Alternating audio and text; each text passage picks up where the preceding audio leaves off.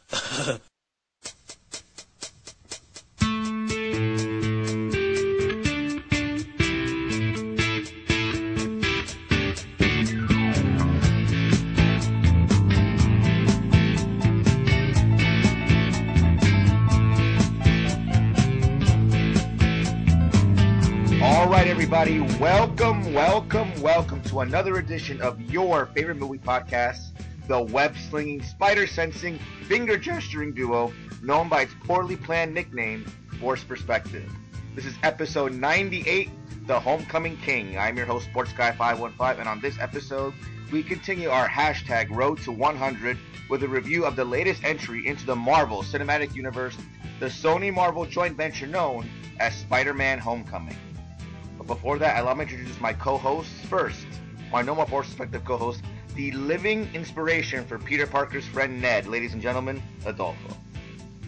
I don't know if I should take that as an insult or a compliment. you can take it however you want, bro. I don't know. But uh, but last but certainly not least, our special guest co-host returning to Forced Perspective, simply known as the guy in the chair. Ladies and gentlemen, please welcome back Headcase. It feels good to be back. And we're happy to have you back, bro.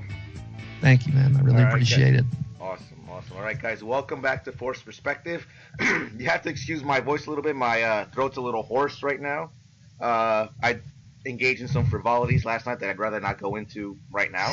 but uh, needless to say, I am I am about just full disclosure. I am about 25% hungover, hungover, but well enough to be able to do my daily functions, and that's why we are all gathered here today. We're going to talk some Spider-Man today. Um, So you got to drink plenty the of best water and eat lots of fried food, dude. That's the that's what you should do. Well, I just had some eggs for breakfast. I literally woke All up right. about an hour ago. So I was about to You know, say that's the that's the best kind of hungover. The best kind of hungover is when you're able still able to perform your normal functions, that your normal day to day functions, instead of being like completely like fucked up and you know having to throw up. You know, spending the rest of the day throwing up. You're so hungover. I've had that. yeah, man. You, you gotta you gotta put some carbs and fat in your body today to soak up all that alcohol. Okay, yep. Yeah, well, it, it's it's certainly better and uh, than I was feeling a couple weeks ago when I saw Wonder Woman, and I was the really bad. I don't want to get out of bed hungover, but I kind of bought it anyway, and uh, saw it in 3D regardless. So that, Wow. that's, that screwed up my day. But um, but I, I'm noticing now that my voice is sounding a little weird, so I just want to let everybody know I apologize in advance for that. You know, but we'll get through this show. Um, so I saw Spider-Man last night as of this recording. I think Adolfo saw it a couple days ago on Friday. I saw it? Friday night. Yeah. Yes. And uh, Headcase here saw it before anybody else did. So I wanted to ask him about that first before we get started. Um, so I saw on Facebook, Headcase, that I think you went on, what was it, last Monday or Tuesday? Or maybe it was the week before. I don't even It- remember. But It was last Wednesday, so it was the uh, the 28th of June the 28th of June, so a whole week and a half ago, you saw Spider-Man Homecoming before any of us. Now I'm the one Yes. that usually gets these advanced screenings, which I like to brag about on the show. But this one eluded me. But you somehow, you or your brother, were able to somehow foil me in this plan. So you got to tell me, tell me about how Charlie got those tickets, and uh, just tell me about the experience going to see it on June 28th, a full like week and a half before anybody else. Yes, well, um, I'm not. My brother went to this like like a week before. He went to this like event here in Charlotte. It was like for uh, they were giving out press material for Spider-Man, and apparently there there were games. And uh, my brother said it was a kind of a lame thing, but the next day he told me about. Uh, he he didn't tell me. He actually sent me a uh, a Facebook message sending me a link to uh, a website. And when I checked it out, I was on my way to work at the time. I checked it out and uh, I saw him like it was a advanced screening for Spider-Man: Homecoming. I'm like, is this legit? He's like, yeah. So I went ahead and signed up for. Him. I'm like, do I have to pay for anything? He's like, no. As, uh, as long, long as you you know show them the ticket at the door, you're good. I'm like, awesome. Um, so thankfully, and it was it was on a day that both of us were off from work, so uh, we were both able to go. Um, it was here in Charlotte. Actually, uh, yeah, it was here in Charlotte. Um, we had to get here at least an hour early and get in line. There was a line basically around uh, around the theater. Like we had we had, there was a huge line, so it was basically first come first serve. What you had to do is uh, oh, those are those are tough. I've been to a couple of those, and Yes. like I just to be safe, I literally got to like two hours, three hours ahead of time because I was not missing out. Because it's you, it, the ticket even says Yes. like seating is not confirmed. You know, it's first come first serve. You know, if you arrive after they're full, that that's it. Like it doesn't guarantee you entry. So those are the, those are the tough ones. basic yes basically what happened was we got here we waited for about an hour before they started seating us. We were supposed to start at seven. And, and when i realized it was about like 15 10 minutes before seven i realized they weren't going to seat us. So you know they actually by the time we had gotten in the in the theater the movie had actually started So we had they had to they had to stop it and restart it once everybody got in so well, I'm glad they um, did that as- because that that Yes. kind of messed up. That you know they kind of Yeah, started no. without everybody in the auditorium already. Yeah, by the time me and uh, Charlie got in there, they w- was that uh, a few minutes had already passed. It was when the after um, the beginning where the vulture, uh, where uh, Michael Keaton's character uh, had already gotten fired from his job, but when right when they found out they still had some of the alien tech left Right. from that job. So that was as soon as we got in, I'm like, wow, they already started the film, and then immediately they cut it off, and uh, they waited for everybody to uh, get in. And as far as I know, most of us uh, who were in line were able to see it.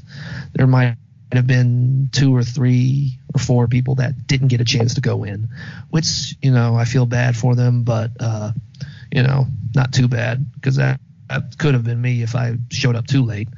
But um, yeah, they were not playing around with uh, leaks and spoilers.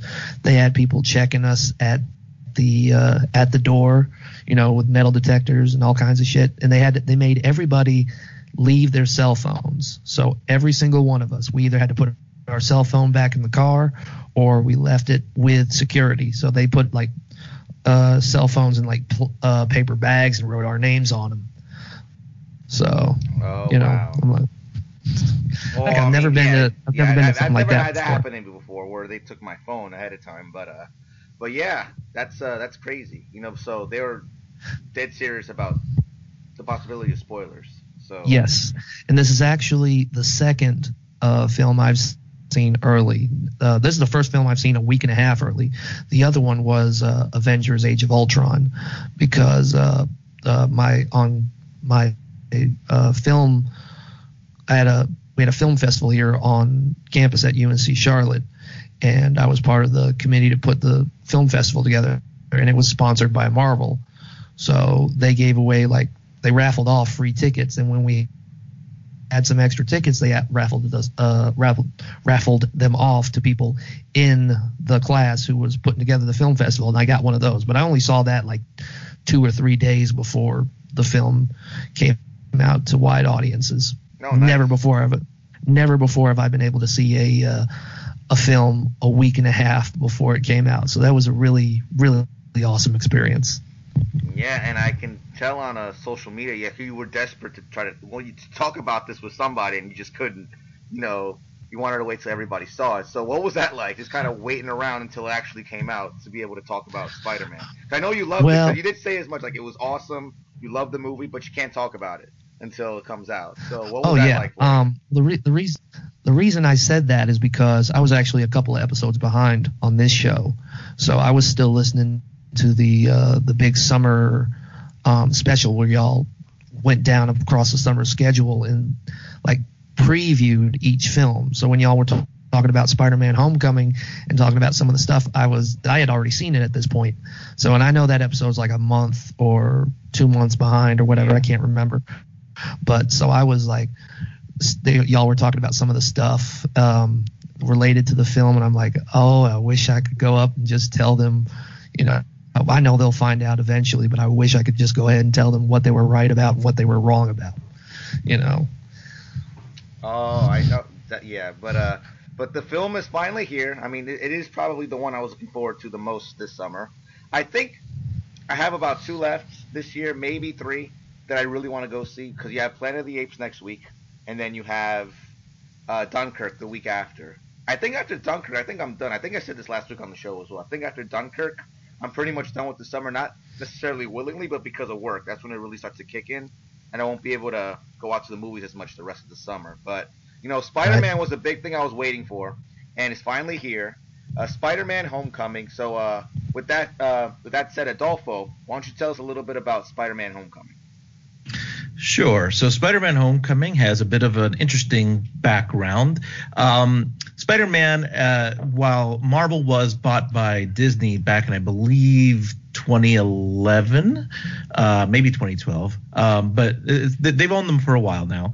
Um, even though they've owned uh, uh, Marvel for a while now, uh, and they own the rights to Spider-Man as a character, they do not own the film rights because before Disney bought Marvel, uh, Sony had exclusive uh, an exclusive license to that, and basically, as long as they keep making Spider-Man movies, they're going to continue to have those Spider-Man uh, under their contract.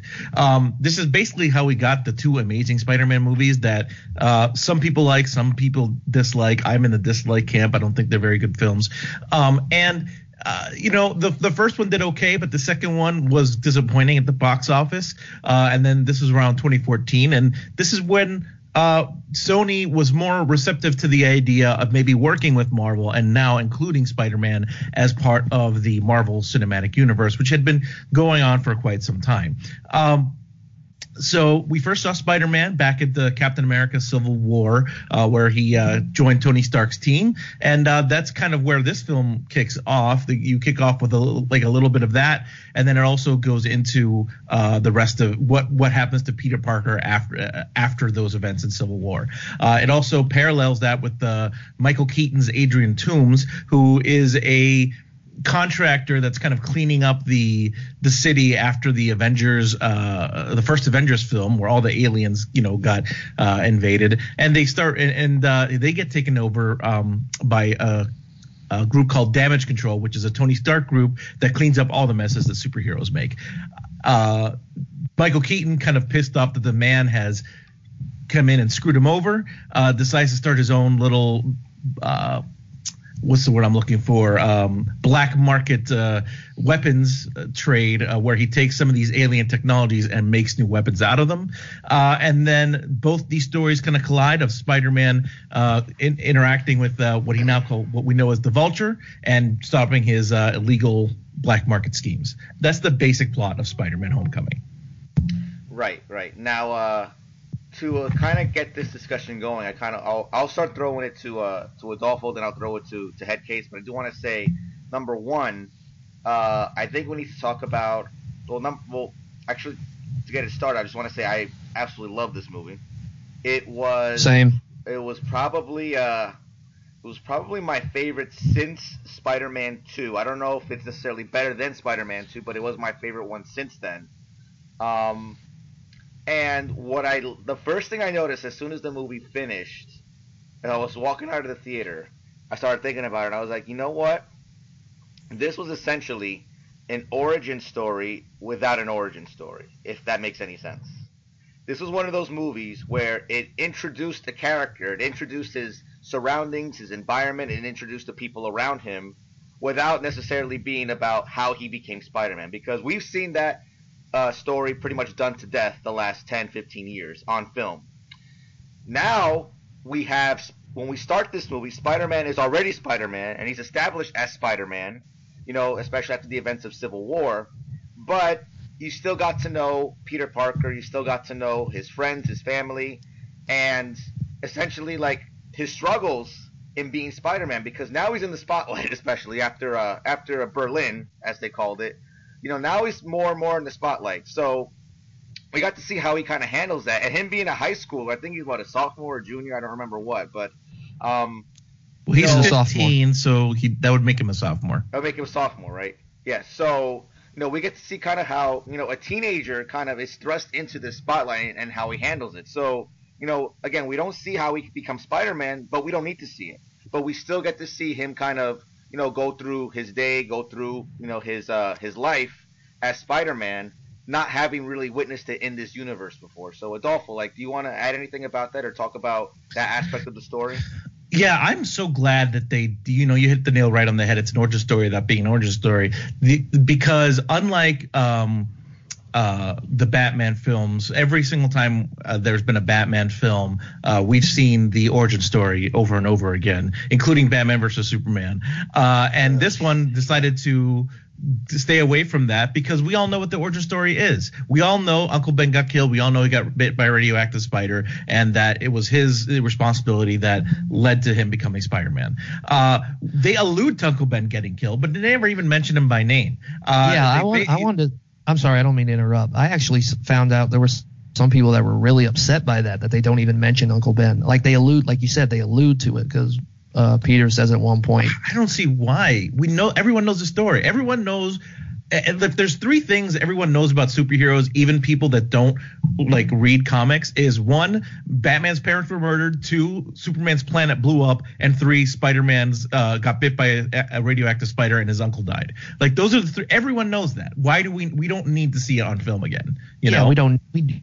You're right. Absolutely, I agree. We don't need to see it on film again, but I think a lot of people were upset that there wasn't any direct mention of it. Like, uh, only thing we we hear is like Peter tells uh, Ned that you know Aunt May can't find out on Spider-Man after all she you know after all she's been through, which of course is a reference to exactly. Uncle Ben getting killed. But you know, I mean, I guess I can understand why some people would get upset that he's not mentioned, not even once by name. But it didn't bother me.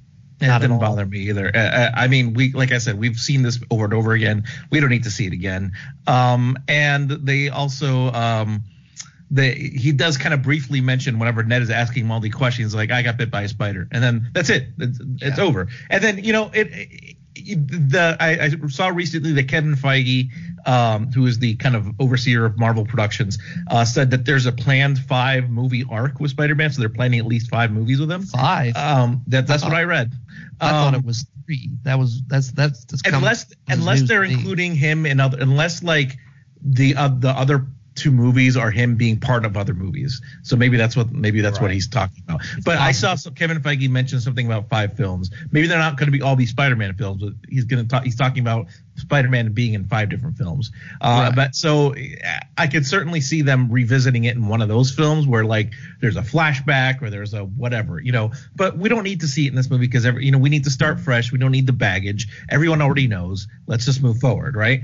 Um, and so I, I did enjoy that, uh, and I do like the fact that it's you know it's a little different. You know, Spider-Man purists would be like, that's not how Spider-Man got started. Spider-Man did not get started because Tony Stark gave him stuff. I understand that, but this is Spider-Man in the Marvel Cinematic Universe, and this is how he starts, and I'm okay with that. And, like, because we've seen this story, and this is coming from a huge Spider-Man mark. I'm the biggest Spider-Man mark you can imagine, and I'm totally okay with them retrofitting the story to fit into the Marvel Cinematic Universe.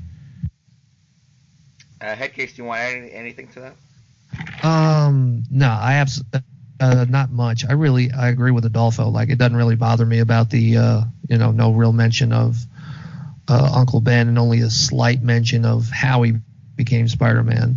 Doesn't really bother me too much. Like, but uh, what I had heard was there were going to be three films: one of him as a sophomore, one of him as a junior, and then one of him as a senior in high high school. Now, if they do more after that with him in like college or whatever, that doesn't bother. You know, that's great too. But I mean, I'm hoping it. You know, there's more than just three films. and whatever he does uh, outside of his solo films, like the Avengers or anything like that. I hope there's more than that. I hope we don't get just those three films and there's no more Spider-Man in the Marvel Cinematic Universe. I doubt there will be. As much money as this movie's going to make and as successful as this movie's going to be, they're going to try and keep that that gravy train rolling. and uh, he he is he is definitely confirmed for us uh, Infinity War. Yeah. Um, it- it- I mean that that has been confirmed. So uh, pretty. I mean, he's been spotted on set and and he's been filming it. So we're I don't know if that counts towards the five movies or not. Right, right. I mean, I would imagine Yeah. it would, but uh, but I don't know how like how that deal is is worked out or what the terms are or how that's gonna work. But uh, hopefully we get to see maybe like an, uh, at least one or two other just Spider-Man films coming out of this deal as well. Okay, so sorry, I just looked it up. Here's here's what it is. Uh, uh, this is from Kevin Feige. This is the quote: "We are looking at a five-movie storyline: Civil War, so they're counting Civil War is Part One, Homecoming, Avengers: Infinity War, the second Avengers movie after that, and then Homecoming Part Two, or whatever we end up calling it, as an amazing five-story journey for Peter Parker." So I don't know if they're going to keep going after that, um, but it's it's interesting that they are already start like they consider the first that's they consider Civil War as part part one, and this is part two. Right.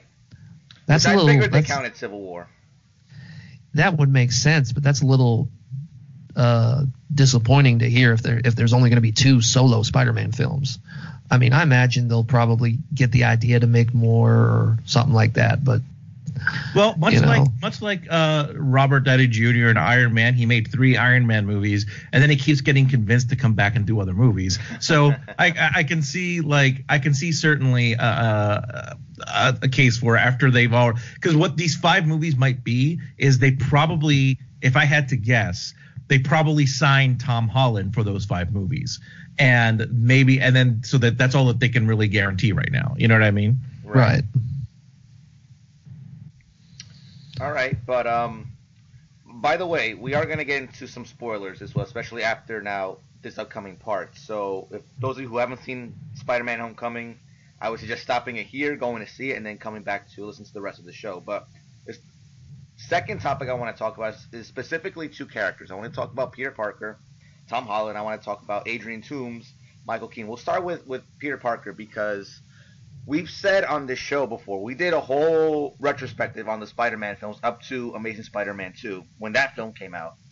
And I think the general gripe between all of us who was here, not just, you know, myself and Adolfo, but Denon, Big D, Draven, was that, uh, oh, and Hamza, I think, was on one of them too, was that they can never get the full Peter Parker Spider-Man character down. You know, it would always be, for example, like with with Tobey, as we called him on that show, we gave him that nickname. Uh, he would be a he's a he was a great Peter Parker, but he was a so-so Spider-Man in our opinion. And then with Andrew Garfield, it was the reverse. He was a great Spider-Man, but as Peter Parker, he wasn't really he didn't really embody what that character was supposed to be. Um, but I think with Tom Holland, I think they found the balance because you have Tom Holland playing Peter Parker as that kind of awkward teenage character in high school. You know, not very popular. You know, comes off very awkward, like I said. Um, and then when he's Spider Man, he kind of does a whole 180, and he's like throwing one liners out and acting cool. You know, and but he still he kind of still retains kind of like that that nerdy sense because you know, like we said, this is this is a quote unquote origin story where he's kind of still like getting to know the suit and the power that it has. So he's stumbling through like all like the options for like you know the the web shooters, you know, and he always, he's always doing pratfalls on his face, you know. So, but at the same time, like he can he can he can handle himself as Spider Man. You know, he he can hold his own as far as you know in fist fights, and you know he throws out those witty one liners. So I don't know about you guys, but I think with Tom Holland they found the perfect Spider-Man Peter Parker balance. What do you think, Adolfo? They, they did. Um, they they did absolutely uh, find a balance because it, it, as Peter Parker, when he's in high school, he's a little awkward um, and you know kind of dorky, and he's clearly like not like he could he's on the science debate or quiz team or whatever you call it, the decath what are they called The decathlon. the, the decathlons right uh and so you know he's a dork but um whenever he is spider-man even though he kind of has internal like he's always commenting on what's happening to him in like a funny way. Whenever he's fighting villains, he's also kind of taking shots at them too, which is what Spider-Man is. So uh, I, they did kind of nail him. Like uh, and like you said, Tobey, as much as I love the, the, the first two Sam Raimi films, Tobey never quite got the Spider-Man part down. Uh, he only got the Peter Parker part down.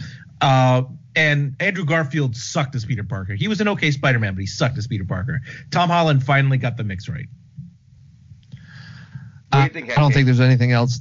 I was about to say there's really nothing else I need to add. I agree. Tom Holland pretty much embodied everything that needs to be seen in that character, both as Spider-Man and Peter Parker. And you know, this and Civil War. I don't know how he's a fairly new, new actor, isn't he? Like this is the first time I've ever seen him on film in Civil War and uh, this film. I think this kid has a bright future as an actor. So not not just as Spider-Man. I'm talking about in general. Like this kid is really good. So you know, I think he did absolutely fantastic as Peter Parker, fantastic as Spider-Man. So gets two thumbs up from me. Oh, definitely. Yeah, and uh, if there's one thing that the uh, the MCU knows how to do, it's villains. And I think Adrian Toomes, aka the Vulture, was another one of the Marvel villains that really was written well and was really executed well. Not just you know writing wise, but acting. Michael Keaton. We, we love to talk about how Michael Keaton is getting paydays now, especially after Birdman, and he's really really deserved this one because Michael Keaton was absolutely convincing, absolutely wonderful as Vulture. And the thing I like about, and we talked about this a lot on the show, you know, in past shows, the last what 98 shows, 97 shows, is that this doesn't just apply to pro wrestling, but even to movies as well. That when you have a heel, that like the best heels, for example, are heels that when you really think about what they're saying, you know that they're right. You know that you know everything that this quote unquote bad guy is saying has some iota of truth in it. And with Adrian Toomes essentially, you know, getting kicked to the curb at the beginning of the film when they were trying to clean up the Chitauri mess from the Battle of New York and the Avengers, you know, you know, it, when you hear him talk to the to the director lady and say, you know, I brought on a new crew for this. You know, these guys have families. I have a family. You know, you can't you can't just take our livelihoods away from us. And the way she just cold-heartedly says, "I'm sorry, there's nothing I can do."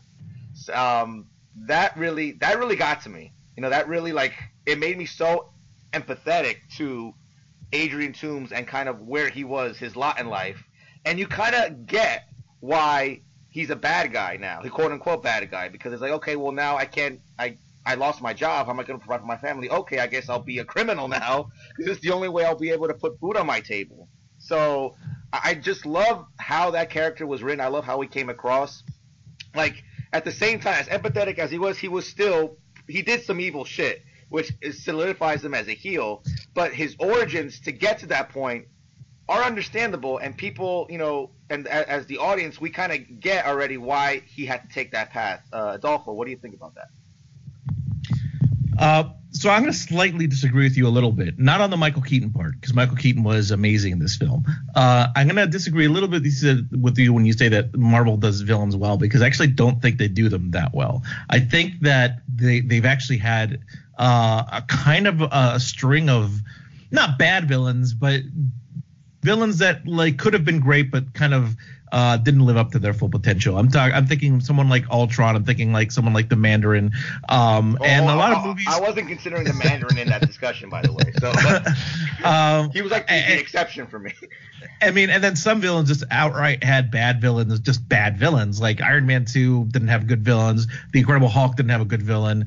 Um, Thor, uh, uh, The Dark World had a terrible villain that you I, nobody remembers who he is. Like I guarantee you, you have to Google it to figure out to remember his name. Um, so they're they've actually not had that that much of a great villains. I think the the two great villains they uh, other than Loki that they've had were on the Netflix show with uh, the Kingpin and. Uh, I'm forgetting his name. Oh, Kilgrave on Jessica Jones. So they they have had kind of a villain problem. I think Michael Keaton finally has has stepped up and and, and ended that because uh, Michael Keaton was fantastic in this film. Uh, I mean, I am. So, I mean, I, I, a couple of years ago, before Birdman came out, I remember writing a Facebook status saying something like, "I wish Michael Keaton would make a comeback because I loved Michael Keaton." And you know, after Birdman, he's been been killing it in role after role after role. Uh, despite whatever you think of any movies he's in, like he has been awesome in them. Uh, and I'm just so glad he's he's back. And are we getting into spoilers? Yes, we are.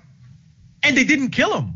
Like Yep. that's Yes. another great thing that they didn't That- kill them. I loved that. I loved the fact that they did not kill him Because because there's- you know yeah, there's one thing that modern comic book movies always screw up, and it's killing the villain, and then not and then not leaving you with that villain for another for another movie down the road. So like, and I love that mid credit sequence where, uh, you know, after the obviously this is a Marvel. Excuse me, this is a Marvel movie, so there's a, a, a mid credit sequence and a post credit sequence. Um, the mid credit sequence has uh, Michael uh, Adrian Toombs, the Vulture, in, in jail, and he meets up with that other guy who was on uh, Mac Gargan, who was on his, you know, he was trying to sell weapons to. And by the way, that guy is a future villain named the Scorpion. Um, I love that uh, what he says. If I knew who he was, I'd kill him myself, which is very intriguing. That he is not divulging that information. So is he doing it out of because he's that he's grateful for him saving his life, or because he wants to be able to kill him himself, or or what? You don't know. probably and that a I mix of think both. is probably a mix of both. yeah, and that's what I think is very intriguing, and it opens up the fact that we might see the Vulture again in the future, and that makes me super happy. Definitely, especially uh, I mean, we, since we got at least one more like solo Spider-Man film down the line, so maybe he'll make a comeback there. At least they definitely left the door open for that. Yeah. Yeah. Um, uh, to add on to what you said earlier, Mark, um, you mentioned how he was uh, empathetic and how you could feel for him, and he wasn't completely. He was a villain, but he wasn't completely villainous. Like he wasn't And that I- cartoony evil that we're used to seeing Yeah. these types of Well, he did get kind of I evil want- at I- the end. Yeah. But well, I wanted to say. just like at, at the origins of that guy. Like he didn't just start out as cartoony, goofy evil. Like he kind of graduated up to that. But his origins, you know, were very empathetic in my opinion. Right. Well, I wanted to say because I had read before the film came out, like somewhat before the film came out, how Keaton had had said that the character was not completely villainous, and he was quoted as saying, "There's parts of him that you go, you know what? I might see his po- point," and that made me kind of nervous because I remember they kind of tried to do the same thing with the Sandman in Spider-Man Three, which I completely hated.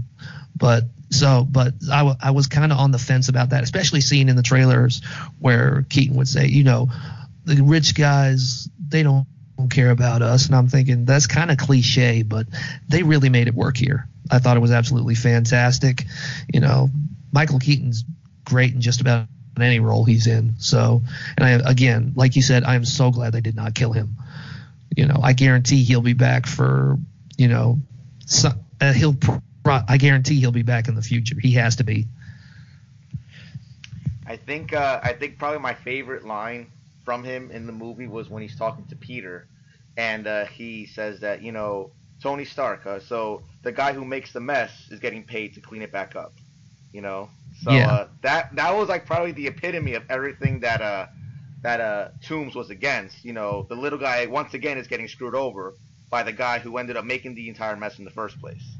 So uh, that that Yeah. really spoke kind of volumes to uh, Adrian Toombs' motivation. I, I absolutely love that line. That line stuck with me even after the movie ended. Like that that makes hundred percent, hundred and ten percent sense to me.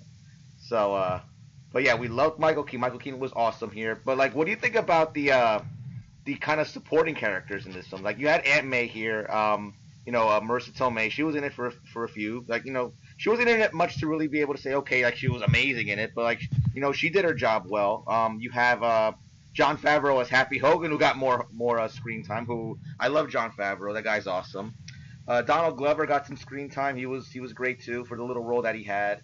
You know, and the the one that I liked, I don't know the actor's name. I'm gonna try to look it up. But who the guy who played Ned was really good. And, and the thing I, I noticed about Ned too was and the way they portrayed him.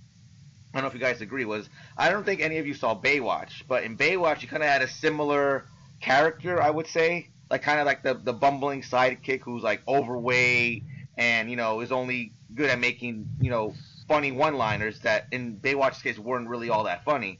But I think with Ned, like it, it makes sense because in Baywatch, this uh, dude is supposedly an adult already and still acting this way. But at least with Ned, he's in high school. He's 15 years old. He's in Peter Parker's class. You know, that's the only friend that he has. You know, and they're both kind of have those same awkward qualities that kind of bring them together.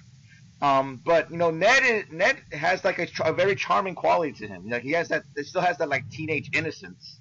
And I really liked his interactions with Peter Parker because you know, and especially their friendship, because it's typical of any you know high school friendship. You know, what do you guys think about the Headcase? I want to start with you. Okay, I thought Ned was absolutely hilarious. Um, the name, the the actor's name is Jacob Batalon, or Batalon. Right. Uh, um, I thought he was absolutely hilarious. He played as a perfect comic uh, relief uh, side character, and I like. I also loved his interactions with Peter Parker. You know, when he's bugging him about, hey, do you have a? Can you summon an army of spiders? How how far can you shoot your web? Or you know, just asking him random ass questions about his spider powers. I thought that was absolutely hilarious. You know, and his insistence to be the guy in the chair for uh, for Peter is, you know, I think it, they worked really well together. So, you know, I really enjoyed it. Hopefully he's back for future films. I mean, I'm sure he will be, but you know, Uh, he he is confirmed for the the sequel. It's in his it, it- so uh, he he's been announced to be in the sequel. So that we'll be seeing him again. awesome. Uh, the thing I liked about Ned, so here's what some some people might not know. Here's where we're gonna get super geeky here. Um, Ned, uh, or his real his full name is Ned Leeds. Ned is um, he's played he plays his best friend in, in the film. He's he's supposed to be you know like the the guy that you know Spider-Man explains everything to, plus explains it to the audience, right? But what Ned is. Uh, in the comics is completely different. He Ned Leeds does exist in the comics, but not in this capacity. Ned Leeds is actually a fellow reporter at the Daily Bugle. Uh, whenever you know, uh, when Spider-Man is an adult, um, but he actually ends up becoming the Hobgoblin in the in the comics. So I don't think that they're gonna go this route, that route with this guy. Uh, I think he's probably just gonna remain the the the chubby sidekick uh, comic relief. But I just found it interesting that they that that's what they used that's what they used him for. But in the comics, that guy It's is funny. uh, the Hobgoblin. I wanted to interrupt you here. Um, I'm actually looking on the Wikipedia page. And it said Marvel used Ned Ned Leeds as a basis for the character, but essentially created their own character with him. I guess so. It's kind of like they used him as a basis, but you know, created their own character. They did. I guess they did the same with Liz, who was uh, in the comics was Liz Allen, and with one more that I'm not going to talk about right now. But I'm sure we'll talk about that later. Yeah, so, yeah. So Liz Allen, who that's I mean that's a deep pool for for Spidey fans because uh, if you read the first like you know, and you can go, but you can find them online or, or get them in, in trade paperbacks. But if you read like the first 20 issues of the original Spider-Man run in the 60s, like his love interest was not Mary Jane Watson, it was not Gwen Stacy, it was Liz Allen. Uh, and by love interest is just the girl that he had a crush on that never had the time of day for him. Uh, so I just found it interesting that they went with Liz Allen instead of uh, MJ or uh, they kind of went with MJ, but we'll talk about that in a second, and uh, Gwen Stacy, which were which at this point are kind of uh, tired you know they're, they're tired out. We we don't need to see them for a little while. So uh, I I like that they went with Liz in this one. Um, they also introduced a couple of, like so there was a in, in the film you see uh there's like a student news program where one of uh one of the anchors is uh Betty. Betty Brant. Uh, that's Yeah. Betty Brant who uh is uh who's another Yes. Daily Bugle, uh Now, uh, at wasn't first she? she Wasn't was she the? secretary. Sorry, sorry to interrupt though, but the the actress who played Betty Brant wasn't she the girl from The Nice Guys who played Ryan Gosling's daughter? I think that's why I recognize her as, but I didn't actually look it up to see. I was gonna do it right Is now. that sure. her? Um It looked like her, so I'm gonna actually find out now. Well, you I'll- can keep talking and I'll find out. But yeah, she's Betty Brant, uh, and in, in the um, in the comics, uh, she's J. Jonah Jameson's secretary, and then becomes a full fledged uh, reporter at the Daily Bugle. But I think that's interesting that they they started her journalistic career there uh, on the on the uh, Spider-Man uh, on the the high school. T- news show so i think that's also a nice deep pool there uh, so they, they laid some groundwork my favorite one is probably the one that went a lot over went over a lot of people's heads is the Donald Glover character. The Donald Glover character isn't just some random thug. Um, so his name is Aaron Davis in the film. Aaron Davis is the uncle of the new Spider-Man played uh, that's Miles Morales, who's the half black, half Latino Spider-Man that's running around now.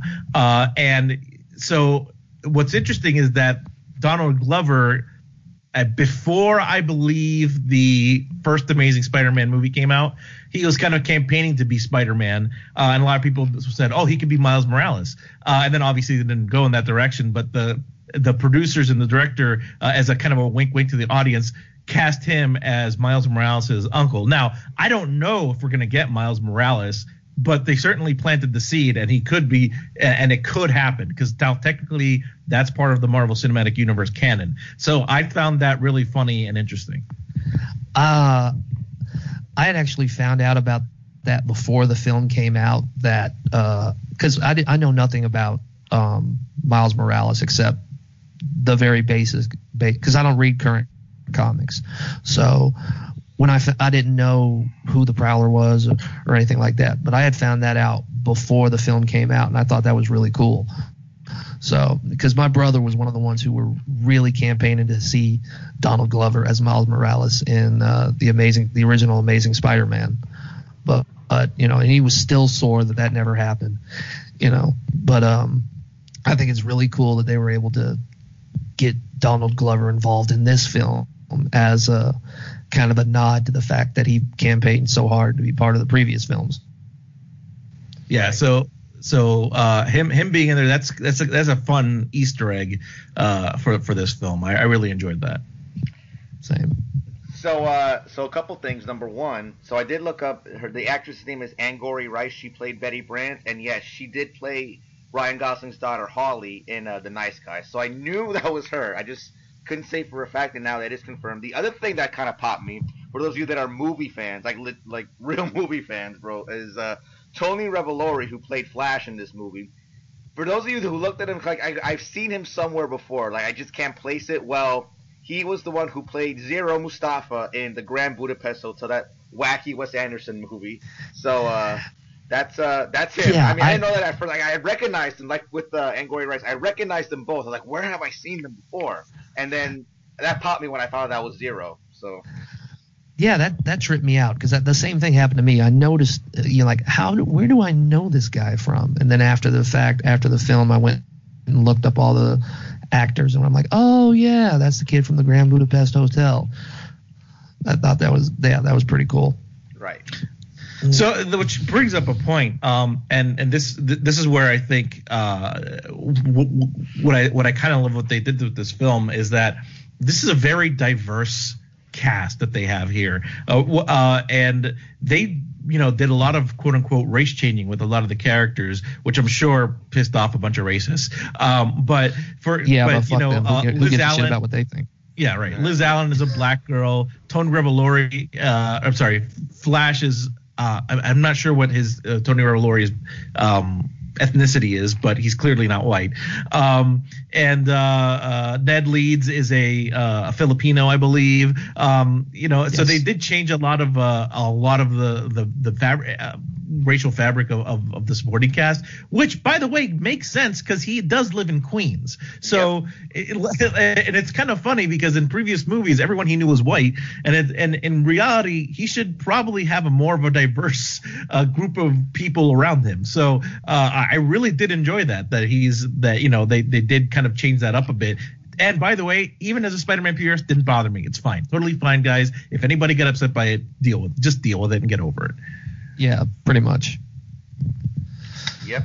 Um, so I do want to. Oh, by the way, uh, Tony Revolori is actually Guatemalan. That's his uh, ancestry. So oh, okay. There you go. Um, so let's talk about kind of the quote unquote cameos here, which I really really liked. Um, I'll start with Robert Downey Jr. Even though he's really not a cameo, is more uh, more of a lead slash supporting role in this movie as Tony Stark. Um, I loved how he was like we, we kind of seen him kind of just dominate, you know, the, the the past Marvel Cinematic Universe stories that he's involved in. Um, especially you know like you know the one like the side ones like Civil War, all of those that are that's mainly Captain America film, but like Iron Man has just about, about screen time as uh as Captain America does in that movie. So uh, so here it was nice to see him kind of take a back seat not only to you know kind of let just the Spider-Man story just kind of flourish, but to act as that mentor role. You know, which I don't really think uh, Peter Parker had like really that quote unquote mentor in like the previous iterations on film. I mean, unless I'm, I guess if you guys want to remind me about something else, but uh, No. I liked how like you know, uh, Tom Holland as Spider-Man, like you could tell like this was an iteration of Spider-Man that was uh, quote unquote established already, especially after Civil War, but he still had his literal trading wheels on, as we saw in that scene when he had the trading wheels protocol programmed into a Spider-Man suit by Stark. Um, and I love kind of seeing Stark kind of kind of view Tom Holland as kind of like a son and acting as that father figure to him. You know, I thought like his scenes with Tom Holland were very, very effective, and it kind of just kind of helped establish the payoff at the end when you see kind of Spider-Man come into his own, you know, all by himself. Uh, what do what you guys think of uh, Tony Stark in this movie? I actually really liked it. I think a lot of people were worried that he was going to dominate the film, as you said earlier. He was 'cause all over the in- poster and the trailers too. Yeah, that's what I that's what I was going to get to. He was all over the he was all throughout the trailers and there's like two images of him on the poster. Like the poster has two images of Tom Holland, two images of the Vulture and two images of Iron Man. So, you know, like people would think, "Oh man, he's going to take up like half the movie." But no, he really didn't. He uh he sat back and played the supporting role. I mean, yeah, you, we all know how Robert Downey Jr. acts as uh, as Tony Stark, so it was pretty standard for him. but you know, he did show kind of a a, a worry for uh, Peter Parker when he was like reprimanding him for the whole the ferry incident and talking down talking to him. And he's like, "Oh, I sound like my dad." So I think he's t- kind of slipping into that parental role. He Even really only his appears in character the doesn't want to. yeah, he really only appears four times in the film, uh, and and two times in the first act at the beginning, like the beginning prologue, uh, where right where it's right after Civil War, and then uh, right after he kind of has his first big failure with the with the Vulture, uh, and he kind of gives him like a. Uh, hey man, just stick to the, the low low level stuff. You gotta don't don't worry about the big guys. Then in the second act, that's whenever he gets that. That's whenever he takes the suit away. And then in the third act, at the very end, whenever he like accepts him as a uh, you know as a big time superhero and says that he's you know ready for the job. So uh, he he's really only in those three or four scenes. So it's it's kind of interesting that they used him to sell the movie when they didn't really they probably didn't really need to do that. You know, but either way it worked. I was okay with it. Um, and uh, I liked that it was a um uh, it was more it was a father figure slash mentor role with uh Tony seeing kind of something of himself in the kid, you know, he's kind of this young genius, but uh, and Tony or and and Peter looking up to this guy um, that when he's lost his when he lost his own father figure and Uncle Ben, which they never mentioned, but still you know that he doesn't have a father figure in his life, uh, and, and he's kind of Yeah. looking up to the, him as a mentor, and and I, I really do enjoy I enjoyed that dynamic, and I think it works, um, and uh, yeah, it was it was really good. Actually, I think you see Happy Hogan more than you see Tony Stark in this film, which you is really do. You really do. Yeah, definitely. He kind of serves as like the proxy between, or the middleman, I should say, between uh between uh, Peter Parker and Tony Stark, which was a nice touch. I mean, it got uh, Jon Favreau some screen time and a payday, so I'm, I'm all for that. Um, but the, uh, here's a couple of the. Uh, let's talk about the cameos real quick because the cameos popped me, especially the final, the final, final post credit scene, which was the epitome of a waste of time. But I loved every second of it. Um, That is the that is the ultimate troll job that Marvel could do. job by Kevin Feige and the folks at Marvel Studios. So kudos to them because I fell for it hook, line, and sinker. So uh, I think I've- so. I that, honest- so having said that, so Chris Evans appears as Captain America here in uh, in this film, just as a video recording. So I love how like he's ba- they're basically using the Captain America protocol for like gym classes, you know, in school. So you know, Peter Parker's sitting with his class at gym, and the coach is putting on the uh, the Captain America. Like, hi, I'm Captain America. And if there's one thing that we, we care about here in this country, it's staying fit and staying healthy, or something along those lines that he said. So uh, I love how then kind of the one- Captain have the America to like exact and the one the detention like so you're in detention, huh? You know, so you need to talk about we need to talk about why you're here, and you need to look for that in yourself or whatever he says. And I love that that kind of quirky line at the end of the gym video where the where the gym teacher says, you know, well, I think he's a war criminal now, but nonetheless, let's get to work. So I love that kind of that little one-liner that they threw in. So uh, Chris Evans, guys, what do you think of his little cameos here? Oh, Chris Evans was fun in this. Uh, I, I really did actually absolutely. And you know what I like is the attention to detail here, because Captain America in the in in those in those uh, videos, he's in his Avengers movie number one costume. Because Yes. because if you've ever noticed, like in the Captain America changes his costume from movie to movie, and that is more of the Avengers 2012 version of the costume, which would make sense because if he after he woke up from his uh from his uh from his slumber or whatever, he probably would be like asked to uh, do a couple of these kind of things r- right around that time frame. So uh, I find it amusing that that's that I find it amusing that the attention to detail there. I also liked um, the. Uh, well, yeah, like you said, the Hannibal Buress uh, g- going. Yeah, I'm pretty sure he's a war criminal. That was pretty funny. Um, isn't there one where he's like, um, isn't there one where he's like, uh, so your body's changing? I think so, bro. Like, there's like three or four of those in the movie that we saw. Um, Yeah. And what a, what a nice payday for for uh, for Chris Evans, huh? Yeah. My favorite one though was the post credits where he's sitting like, "Hi, it's Captain America again." And there's one thing that you know that I want to talk to you about today is patience. Patience is something you know that I feel is a virtue. Says something like that, where you know you just kind of hold on and just wait for something, no matter how disappointing it ends up being. Yeah.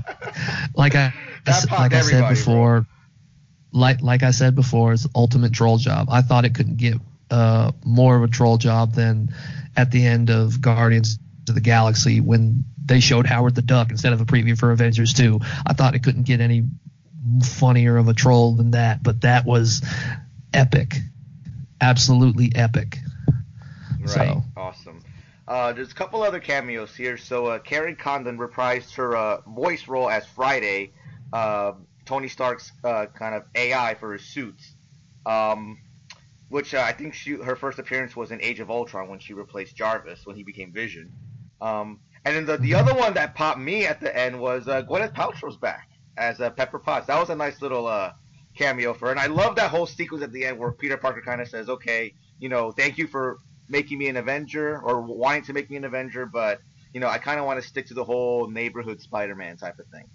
So then he, so then he says, "This was a trick, right?" And I passed. And Tony's like, "Yep, you passed." This Despite telling him that there was reporters on the other side waiting for some big announcement, you know, and he's like, "Yep, you passed. There's nobody back there. You know, you're good to go." Then out of nowhere, Pepper Potts shows up. He's like, "There's reporters here. They're, they're waiting. They want to know what's going on. There's some sort of big announcement."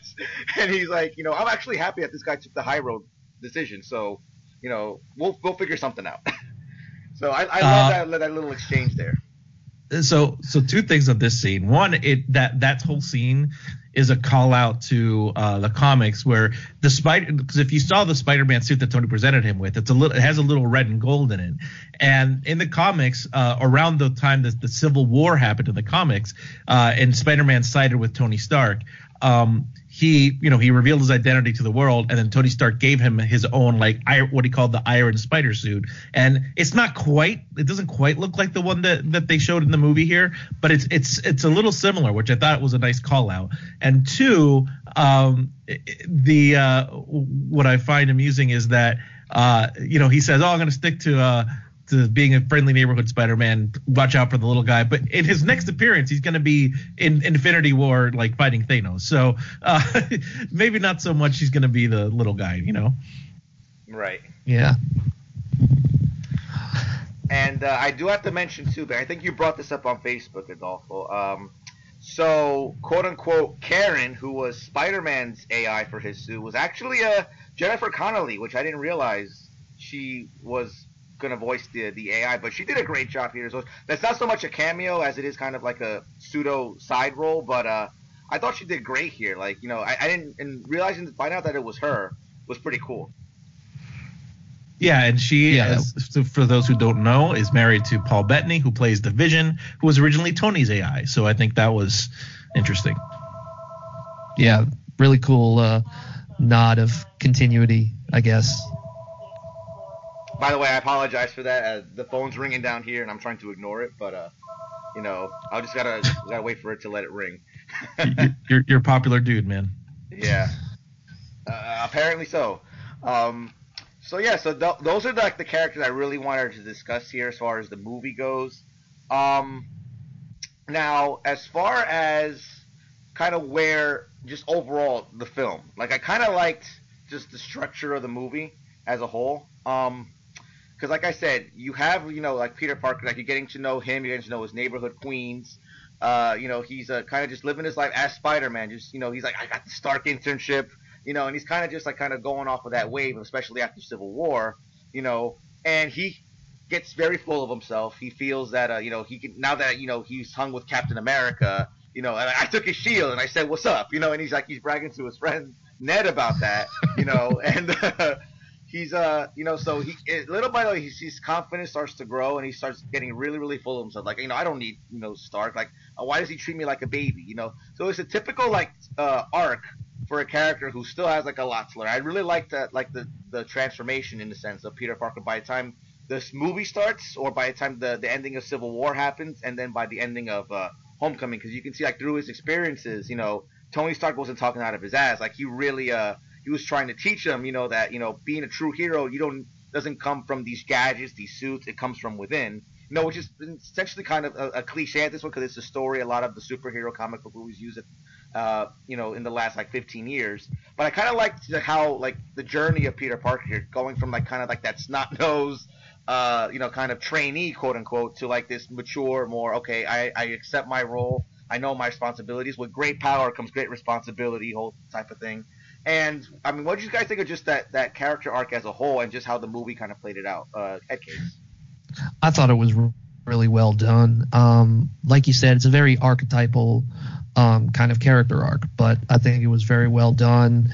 They didn't fall into any like uh, cliches that you would you would uh, see with that kind of character arc. So I really enjoyed it.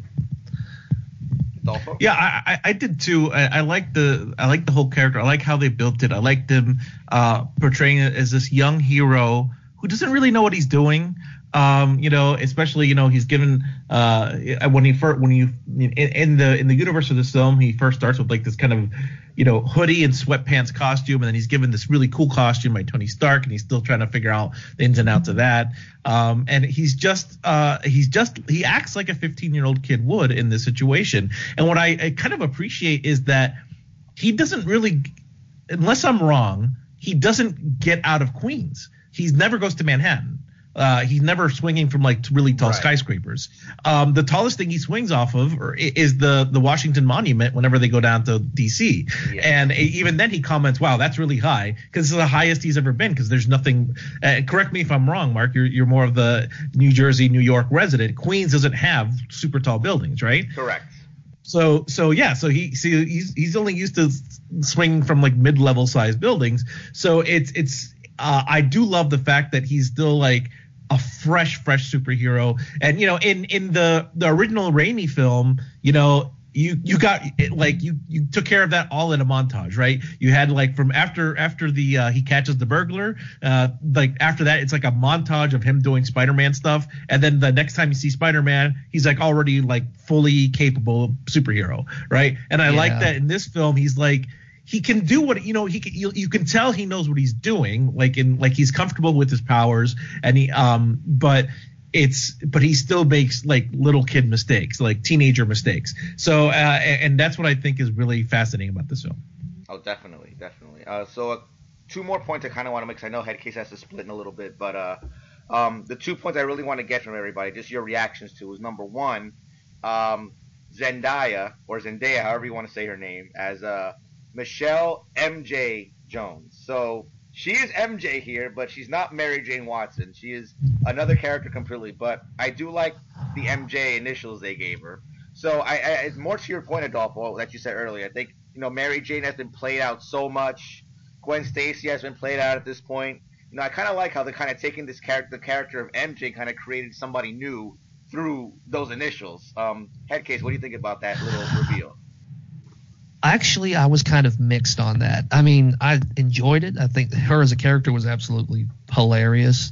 Just, just uh, Michelle as a character was just funny. She just being this snarky, like and I, I, just loved it. Every she had a comment for everything, like even she didn't even have to say anything. Like when when Peter shows up to the prom, and uh, Ned waves at him, and Michelle just flips him off.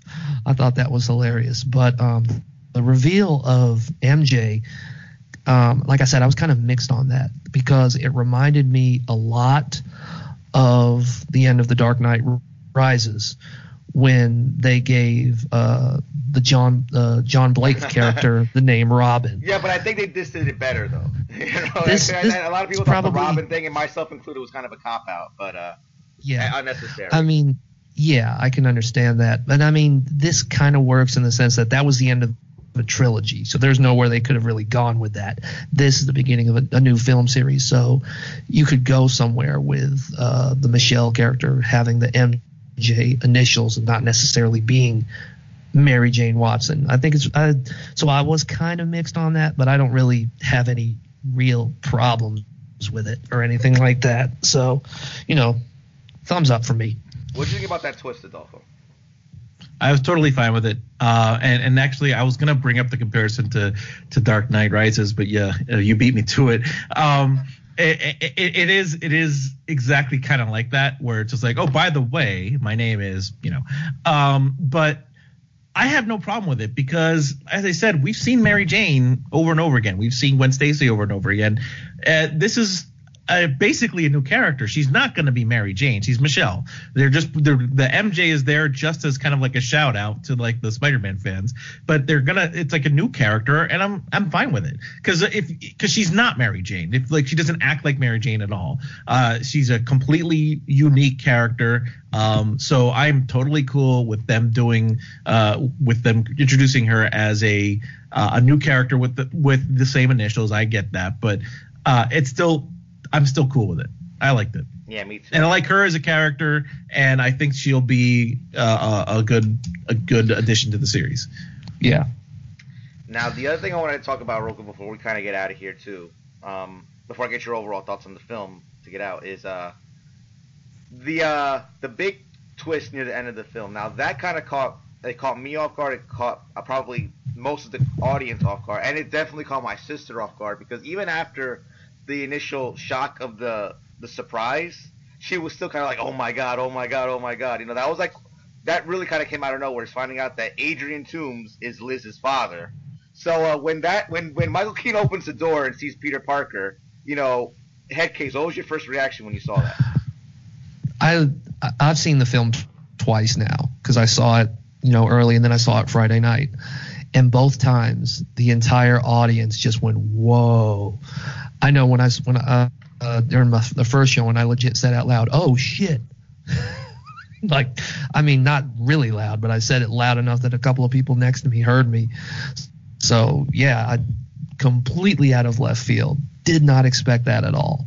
Now, at with, with, all. yeah, and with me, before I go on to you, Adolfo, with me, when I saw him open the door, like I got that initial shock because we're like, oh crap, like you know, my initial thought was that maybe he found out who he was, and maybe he already kidnapped Liz and was holding her like hostage in the house or something. That was my first thought. But then when he like let him in, it was being all nicey nice with him. And then you know he's like, "I'm Liz's father." Like, "Oh shit, that's awesome, bro! I love that. I love that little twist." Adolfo, what did you think? Uh, I I was totally cool with it. I thought it worked really well, and just like just like Headcase said, in my screening, every like as soon as he opened the door, everyone in the audience you could hear the oh shit kind of reaction from everybody. Like it was a really great reveal. Um, and I and and this is where I I I mean. I mean, Keaton was great throughout the whole film, but this is actually my favorite sequence of him in the film. Uh, is whenever like he's doing the like overprotective dad thing, like, oh, you better not, you know, mess around with my daughter kind of thing, which, is makes it a lot more villainous once you know who he is, you know. And then in the car, when he's in the car, and he's starting to figure out he's Spider Man. I love the fact that he's not an idiot. Like, I love the fact that uh, it doesn't, you know, like in other superhero movies, like the, either the villain is too stupid to find out who the hero is, or it takes them so all these like obvious clues, whereas he kind of figures it out kind of right away. He's like, oh. I see who you. I know who you are now, and uh, it, it's such a great villainous, villainous uh, performance at that point. Like once he realizes he's in the car with his enemy, uh, that's fantastic. it took me a while. It, t- it reminded me a lot of uh, the first Spider-Man movie when uh, uh, uh, Willem Dafoe t- had to figure out that uh, Tobey Maguire's Peter Parker was Spider-Man. I mean, it wasn't as like wasn't it was sort of similar. It wasn't exactly the same. You know, it, it wasn't like the uh, the Amazing Spider-Man, which I really, I mean, I like Amazing Spider-Man as a film, the first one, but I really hated the fact that um, the fucking the the lizard found out that Peter Parker was Spider-Man because the fucking camera that he left had property of Peter Parker on it. I thought that was absolutely terrible. That was one of the things I really did not like about that film. But yeah, this was very refreshing, and it was. Um, it- yeah, like you said, it took a took him a few minutes to figure out. The one thing I thought was interesting about uh, that car sequence is, after he sends uh, Liz into the prom, like I'm going to give Peter the old dad talk, and he turns around and he actually you don't you, if you don't uh, pay attention, notice he has a handgun. He doesn't hold it up. He doesn't aim it at Peter or anything. But when he turn when he first turns around to talk to him, he's holding a handgun like right in front of the the passenger's headrest. I thought that was a really nice detail. Yeah, definitely. It, it really speaks like you know, because he sees you know Peter Parker cares about his daughter, and he doesn't want to jeopardize that. And he explains to him, you know, I'm doing this for my family, so as long as like you leave here, show my daughter a good time, and we forget about all this, you know, we're cool. You know, but uh, you know, if you Right. keep at it, if you keep coming after me, you know, I'm gonna have to put a bullet in your brain. You know, so that's I mean, but it, that whole exchange was just like it was very calm, but at the same time, you knew the implications, and it, it, that made it even that made it tense in my eyes. You know, which was, I think was the objective anyway. Like it was a very calm, civil conversation, but with him holding kind of the gun on his side there, kind of added to the whole the whole the tension uh, of this that scene was trying to convey. So uh, very, very well done, very well structured. Absolutely. Um, so uh, I mean that's pretty much the main point as far as I want to talk about as far as uh, Spider-Man: Homecoming. So I guess we can kind of go around. Adolfo, we can start with you. Um, just overall, like coming out of the film, just your thoughts on it now. Like overall, what do you think about this movie? Like how does it hold up compared to the other MCU films?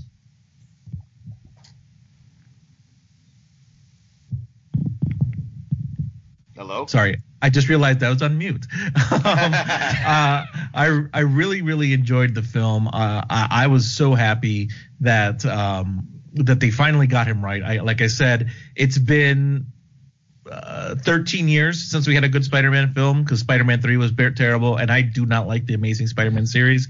Uh, I like that they incorporated the larger Marvel universe and also set up uh, little Easter eggs for everyone else uh, for for future Spider-Man films uh, without beating you over the head with it, like and I know I beat up on Batman Superman a lot, like that movie did, or even the Amazing Spider-Man 2 did, that they had they threw in so much stuff like to to tease future movies that it was just ridiculous and stupid. Um, Yeah. That you know, so I I enjoyed that that that they did that with um with this film, where just little Easter eggs, little tiny ones, including uh, damage control, which is an actual thing from the comics, uh, uh, eh, which I found awesome. That and that, that damage control in the comics, that is like that's a deep pull for them to, to put into them uh, into a movie, which I think is hilarious. And uh, Anne Marie Hoag, who's the uh, who's like the director, who's the lady at the beginning, uh, she's an actual character. And if you look up that name and look up like the drawings of her in the in the comics, they perfectly cast that woman because I think it's Tyne Daly. Yes, uh. They perfectly cast that woman because she looks exactly like her. Um, so uh, I, I did love I did love that it, they finally got Spider-Man right. Um, even though they did, it- it's not a you know uh, absolutely perfect. Um, adaptation of his origin it, you know it's a it's a completely new origin it fits it within this marvel cinematic universe it's not the traditional origin that we always have um, but it is it was a you know just a, fan, a fantastic film uh, i loved it pretty much from start to end i have very little criticisms if any about it right now so uh, it, it was very enjoyable Headcase. Same. Um, I actually I remember when I saw it, uh, they were actually interviewing. They had people out there interviewing uh, people who had saw the film to give their own, own thoughts. I guess because it was a the early screening. It was also a press screening, but I don't know if any uh, actual members of the press showed up. So they were just interviewing random people who wanted to give their thoughts with like in like a short like a minute minute and a half i said um, it blew the other films out of the water period and honestly i still think that um, i really need to go back and rewatch spider-man 2 but it's probably right up there if it's if if not better than spider-man 2 it's at least number two in the list of all the spider-man films ranked so i really loved it like I said, I had some reservations. I had some worries, especially when the second trailer came out, and it was people were worried that they showed way too much of the film in the second trailer, and I was one of those people. But they really did well, so you know, I really loved the film. Period. You know, um, I think the next one, the next big Marvel movie is probably Black Panther, which I saw the trailer for um, when I saw it on Friday. Right. I thought that was, you know, and I'll, I'll go into that real quick. Black Panther looks absolutely amazing. It does. It But, really uh, does. and the fact that they and I uh, I don't know how uh, y'all uh, I don't know if y'all are real deep into rap, but the fact that they used motherfucking Run the Jewels as a fucking soundtrack for that trailer popping me big time. I mean, I, I like the. I, I don't know what the song was, but I did like like the song that that they used. Like I, I found myself liking it. I just didn't know what song it was, if it was like an original composition or what it was. But now that you told me it's "Run the Jewels," that was uh that's very Yes. cool. Um, I think Ragnarok is next, right? In November, if I'm not mistaken. Yeah, it is Ragnarok and then Black Panther. Then it's Black Panther. Okay. then Okay, then it's well, I didn't- Avengers, I, believe. Then it's Infinity War. Okay, well- awesome. Yeah, I, I, I'm my bad. No, no, no, it's all right. You know, I wanted to make sure that uh, I think Thor was the next one coming up in the chronology, and then it's Black Panther. But uh, I think Black Panther is the big one for next year, though, if I'm not mistaken. So I don't know when is Infinity War coming out. Is that 2019 or is that end of 2018? It's next year, I think. Is it? Holy crap! Pretty sure. I just Uh, saw I just saw on on uh, Wikipedia page the next Spider-Man's solo movie. Well, there's no there's no uh, source for it, so I don't know if somebody just added this, but it says the next sequel for Spider-Man: Homecoming is supposed to be out July 5th, 2019. So we're gonna get it two years later. Uh. I don't. It must be right after Infinity Wars, or right like I, did they did they split up Infinity Wars into two movies? No, they're going to do Infinity War in one movie, and then there's going to be a second Avengers movie, but they haven't titled it yet. Originally, it was going to be a part one and part two, but I think they're yeah, because I remember- keeping Infinity War as one movie now. Yeah, because I remember they did that, and then uh, DC was going to do that for Justice League, but I don't I don't know if they're doing one part Yeah, one and two for You're Justice actually League or not. absolutely right. So you have Thor Ragnarok in November, you have Black Panther in February, and then that's the uh, penultimate film before uh, Avengers: Infinity War, which is next May. Holy crap!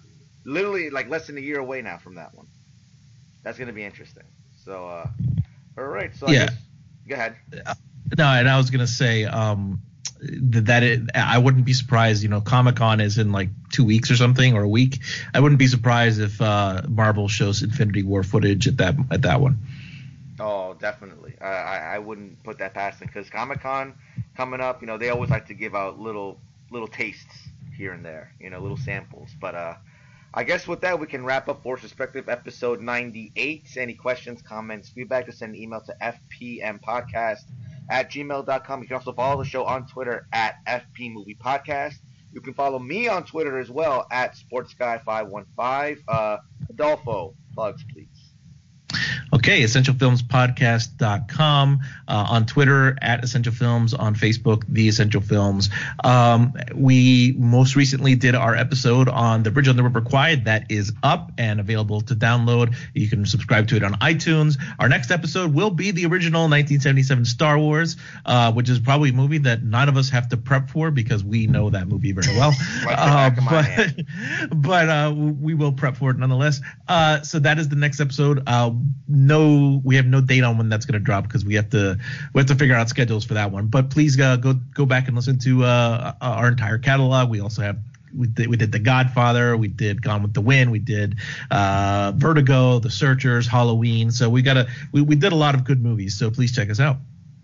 Uh, Headcase, anything you want to plug or talk about real quick? Yeah, sure. I'll go ahead. Um, I've set up my. I don't. It's not really like set up, but I have my own web domain, uh, mcheadcase.com. it right now it just redirects to my uh, my Bandcamp page, which is mcheadcase.bandcamp.com. Um, uh, that's where you can buy my debut album, Lunatic Fringe, a self portrait, which has been which uh, when October rolls around, it will be two years. Yeah. I'm currently working on I'm currently working on my next project, which is an album titled uh, Brothers in Arms, which is entirely produced by Scotty Royal. Um, we've been working on that for a couple of years now, and we started like started really recording last year, but uh, all three of us moved in di- different directions. I moved to the other side of Charlotte. Scotty moved to uh, Kannapolis, and then the engineer we were working for him, I don't even remember where he moved. So, you know, I don't know if we have to get all of us together to record again or if I have to go elsewhere, but I'm hopeful I'm hoping to have at least the material done by the end of the year so we can have it ready by the spring or the summer of next year. But yeah, um, you can follow me on Twitter at uh, MC Headcase. And uh, like I said, my sound my SoundCloud page is soundcloud.com slash MC Headcase. And uh, I think that's pretty much it. Thanks again for having me on here, guys. I really appreciate it. Oh, not a problem, man. Like it, it was definitely our pleasure to have you on. Um, but for those of you wondering, okay, you last week you said you were going to do Pulp Fiction. What happened with Pulp Fiction? Well, long story short, Mr. Geekdom 101 has a very busy schedule, so it's been a little hard to be able to, to bring him down and say, okay, we gotta we gotta record this at this set time because his schedule is always changing. He's always putting up videos at different times, recording stuff at different times. So we finally have a schedule set for when we're gonna record the Pulp Fiction show along with Draven. So uh, that'll be the next episode, episode 99, the penultimate episode before our big uh our big 100th spectacular coming up. I don't know if it'll happen this summer. We may have to postpone it till September just because of my job obligations, which uh, listeners to the show you already know how what my job is and how August essentially I become a AWOL when it comes to just social media or just being around. Period. So um, so next episode we can definitely get into the Pulp Fiction, uh, my favorite film retrospective, and uh, then we have our big 100. But we'll have more details on that coming up with the next show. But again, uh, Headcase, thank you for very much for coming on the show talking Spider-Man with us. And uh, does anybody have any final words before we get out of here? Um, well, just because the movie didn't say it, and I'm sure everyone was upset about it. Uh, with great power comes great responsibility. Yeah, that's pretty much yeah. Nothing else I've got to add. Awesome. Go guys. see Spider-Man: Homecoming. Yeah, do it. i- i- If we didn't stress it enough, like I mean, if you're listening to this at this point, you probably already saw it because we just spoiled the entire movie for you. but uh, if I mean, if you're still here and listen to and still want to see it, we highly, highly recommend seeing Spider-Man: Homecoming. Absolutely amazing, just everything you want in a Spider-Man film and more. So uh, definitely check that out. So with that being said, on behalf of Adolfo and Headcase, I'm Sports Guy 515. Once again, thank you very much for joining us, and until next time, we are out of here. Bye, folks. See you later. Take care.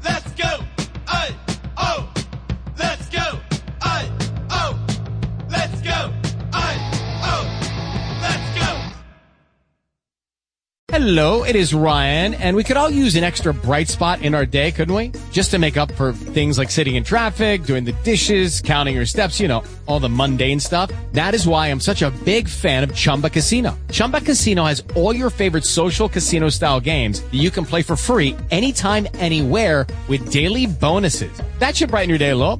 Actually, a lot. So sign up now at chumbacasino.com. That's chumbacasino.com. No purchase necessary. By law. See terms and conditions. 18 plus.